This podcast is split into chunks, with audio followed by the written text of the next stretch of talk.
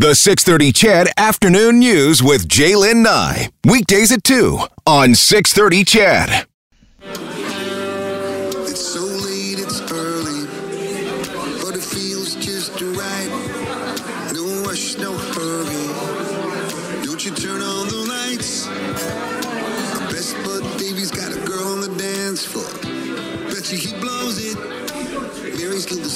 Singing a song, and everybody knows it.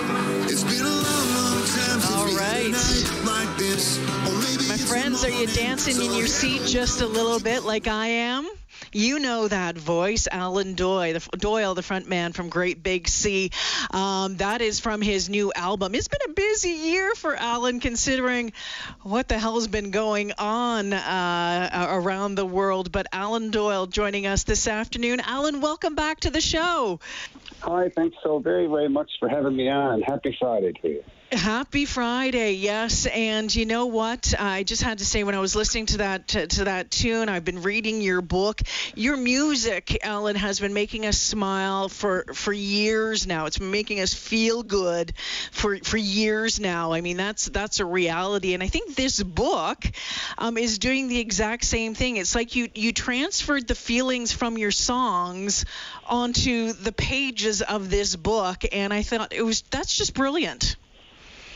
Well, thanks very much for saying that. I must say, because that's it's one of the hardest things is to try to make sure that your voice still stays, you know, present in something that's you know a bit of a, a new thing for me. Writing books, I've written a couple of them, but it's, I'm still quite a novice of it. But people have been saying it sounds like me, and I'm grateful to hear that, and I'm grateful to hear that it's. You know, it, it's bringing a bit of light to people's day, just like the songs do, because it certainly brought a bit of light to my day in the in the in the darkest times of the pen of the of the lockdown here because it gave me something fun to do, you know. Yeah, absolutely. You were working on a on a different book, a travel book, when all of this happened, and I think that the publishing house said, "Hey, would you think about doing something different?" and asked you maybe to put together something a little bit light, more lighthearted. Uh, so you had to go through the files in your brain to pick out some of these stories. How did you decide which ones you were going to share or not? It was, as you say, it was was. I've had this project sort of in my mind for a couple of years, but uh, as you say, I was working on a different one, and and uh, so when this came up, it was kind of last minute. So I didn't spend a lot of time thinking about it before I started it because it needed to be done in about a month. So I, I did it basically in the month of May. So I just hammered away at, at them until uh, you know we figured we had more than enough, and then we we picked and chose between a few of them, and uh, and came up with what is the All Together Now book, and uh, it just felt like a good sort of cross section of things, you know, like between stories from my very young life growing up in Petty Harbour, my little fishing town with like 500 people in it, where all my uncles and all the fishermen in the town looked like superheroes to me, you know. And then, you know, from my professional life going around the world in these unbelievable circumstances, and then even from my my sort of you know today personal life of what it's like to be a dad when you're in a band for a living and your kid realizes that you're not as famous as Ed Sheeran, stuff like that. that was a funny story. Um, the story about the late great Jeff Healey, which kicks off the book, just uh, it made me almost spit out my drink when I, know. was reading. It was absolutely hilarious. I know you've been asked a lot about the 2007 Grey Cup story, and along with Anne Murray. And I, I, I'm going to let people. What I'm going to say is people need to go and buy the book. I don't want to. I don't want to. You know, give them all up there. But do you have a Sure. favorite story in that book? Well, not, I, I don't really have a favorite. What I do like is, is the fact that there are there's so many of the stories in here that aren't at all my greatest victories or anything. You know, we're, way more of the book is about how I was put in these circumstances and, and at, at times handled them poorly. You know, so mm-hmm. as I joke for people, these a lot of this is my confession of my greatest folly for my uh, embarrassment and your amusement. Yeah, and there's a few of them in there, as you said, self-deprecating. And I was going to ask you which one was the toughest one to write, but I'll let you go on that one again. Get people to read the book. Well, um, the let, let me let me answer it, even though you didn't ask it. I'll, I'll Okay. tell you this. There's one in there that's so embarrassing that I wrote the actual, you know, the actual act itself as a fairy tale.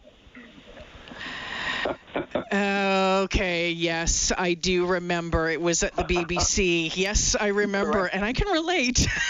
I can Yeah. relate. Uh, Alan Doyle joining us uh, this afternoon. Um, you write in this book, Alan, I remain a student of the craft, constantly looking and learning and gathering notions of how to reinvent the wheel and how to do the same thing differently. And I think you, you know, maybe you were talking about, you know, the career and being on stage every night and always trying to engage the audience and, and looking for new ways of doing that. But I think this pandemic has made you do all of that as well, looking and learning how to reinvent the wheel. How have you managed to stay connected with your fans, with your audience through music over the past 10 months? Well, it's been fun to be doing uh, a few things. Um, one of them is to be doing supper time sing-alongs for the, our foundation, Dollar Day Foundation, which has been really fun to connect with people and to and and to you know raise some money for worthy mental health and addictions causes across the country, as well as get to sing a few songs. And and I put out a record as well with some friends uh, called Songs from Home. That was such a great uh, thing to be doing. It was a real bright light to stay connected even over the internet making music. And then of course the book was great fun too because it you know it just gave me a chance to working on something light and happy and positive when all around me wasn't that light or happy or positive. No, without a doubt. You also go on to, to say it pains me to talk and type about concerts. I fear I fear they're a, ways away. Where when you when you actually think about that and you look ahead, when do you think or what is your thoughts on where we might be when we can gather again and, and, and maybe see a concert and, and, and how do you envision that? Do you do you think it's going to be changed dramatically? Well, you know, also, of course, I have no idea. None of us do. Uh, that's the worst part, of course, right? I mean, the, the stoppage in the music business is a hard thing. Not knowing when the green light's going on is even harder because it takes so much planning to do anything in our biz that, uh, you know, the- the- from the moment we get the green light, then we can start planning for something that might be 20 months ahead off for that, you know, like so. It's uh, it's a tricky thing, and then I I have a hope with my fingers crossed. Uh, that some outdoor things in the country of Canada could happen next summer. I think that'd be amazing if they could. Uh, I'd like to think by the middle uh, of of the fall of 2021, we'll be starting to see some things that look like our old life. That, that'd be awesome. That would be really fantastic. Do you do you remember any of your shows, any of, of your times through these parts uh, out here in Alberta, Edmonton, Fort McMurray, you know, Calgary, Red Oh, God, Deer? yeah. You, yeah, well, the, the great, the, the best part, I mean, the last concerts I did were in that neck of the woods, right? Because we, we, we started on the Rough Side Out tour, and we were to do a leg in Europe, uh, three legs in the United States, a leg in the eastern half of Canada, and uh, but the only one we actually got to do was the Western Canadian one. So I got to play in all those places you just mentioned, and so I was grateful to get that in. I'll tell you. yeah, you. I think in the book you had mentioned about one of the first tours through here, and that everyone wanted to, to party and socialize with you, and you were near dead from socializing, and it was tricky to find that balance uh, at the start. One of the things that I loved about reading um, this book, Alan, was your your sheer excitement um, when you uh, you know left Petty Harbour, when you left St. John's, when you left Newfoundland and got to travel for the first time, whether it was to England for the first time or maybe to Poland, and how you absolutely it was like I could envision you with these big eyes and this big smile, going, "Holy crap! Is that really? This is what it looks like." Do you Yeah. still have that that amazement and that wonder when you get to travel when you when and when you go somewhere new? Always. It's never left me. Like it's just, it's like every step on new ground feels like a home run. You know, it's like uh, I still love the wanderlust of it. It's never left me. And one of the cool things that sort of happened in my adult life is, is is is equally a, a positive travel thing. That I love going to places, and, and like that are, have, are nowhere near where I live, and I know the back door to a couple of places. Like I'm from like you know, for example, to go to, you know, to, to go to, you know, uh, say Vancouver, for example, and get off the plane and go directly to Sophie's Cosmic Cafe because they got the wicked breakfast on Tuesday mornings or whatever, you know, like, you know, or to go to the, go to the James Joyce at 11 on Thursdays in Calgary or whatever, you know, like, like you know, what there's so many like with the black dog. it's pretty great, you know, but whatever, you know, to have to be the point I'm trying to make is to be familiar with the place enough Yeah. to have a, a to have a path that you've beaten in a foreign town is cool. It's still cool to me. Before I let you go, and I sure appreciate your time, and I think uh, the very first time that we met, you were actually in studio, and it was when the first book was out, and I th- think I kept you into overtime, and you were very, very kind to to stick around uh, at, at that point. Um, you you, touch, you touched on this. You mentioned a little bit earlier about parenting um, as you know as the front man for a, for a band, as a front man, uh, as a solo artist, as someone who has you know traveled around the world. When it comes to parenting uh, during a pandemic, Alan, I think a lot of people have been trying to navigate their way through that as well. What have you learned as a parent, not as a not as a not as a singer, not as an artist, not as someone who can get a letter that just shows up at their place and it says Alan in Newfoundland, you know, you know, what have you learned about being a dad? Go hide in the shed.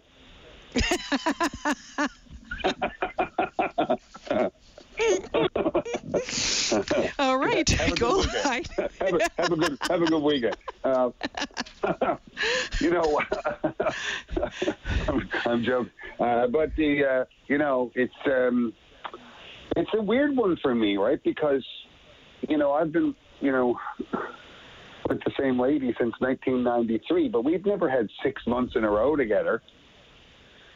You know, like like I've been home since March.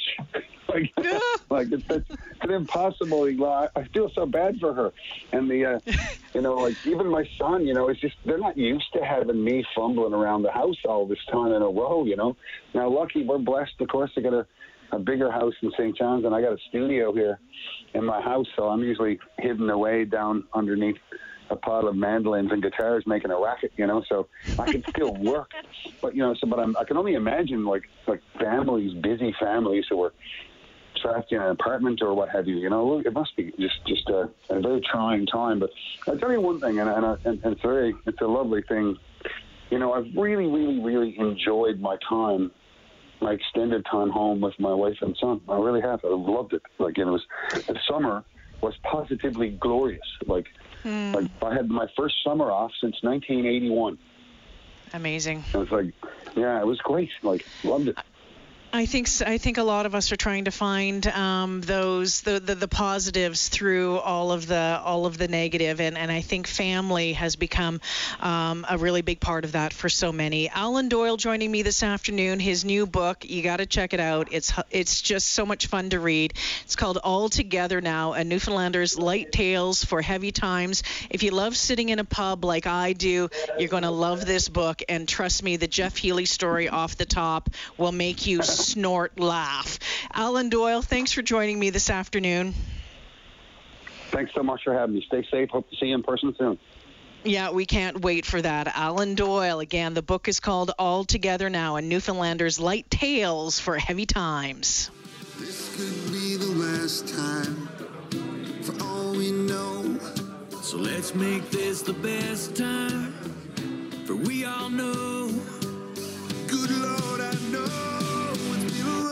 long time since we had a night like this. Maybe it's a morning. So hello, no, don't you go ringing the bell. We'll miss the best part of this story. And Lord knows we just wanna sing a little more. Oh, we don't really wanna drink alone.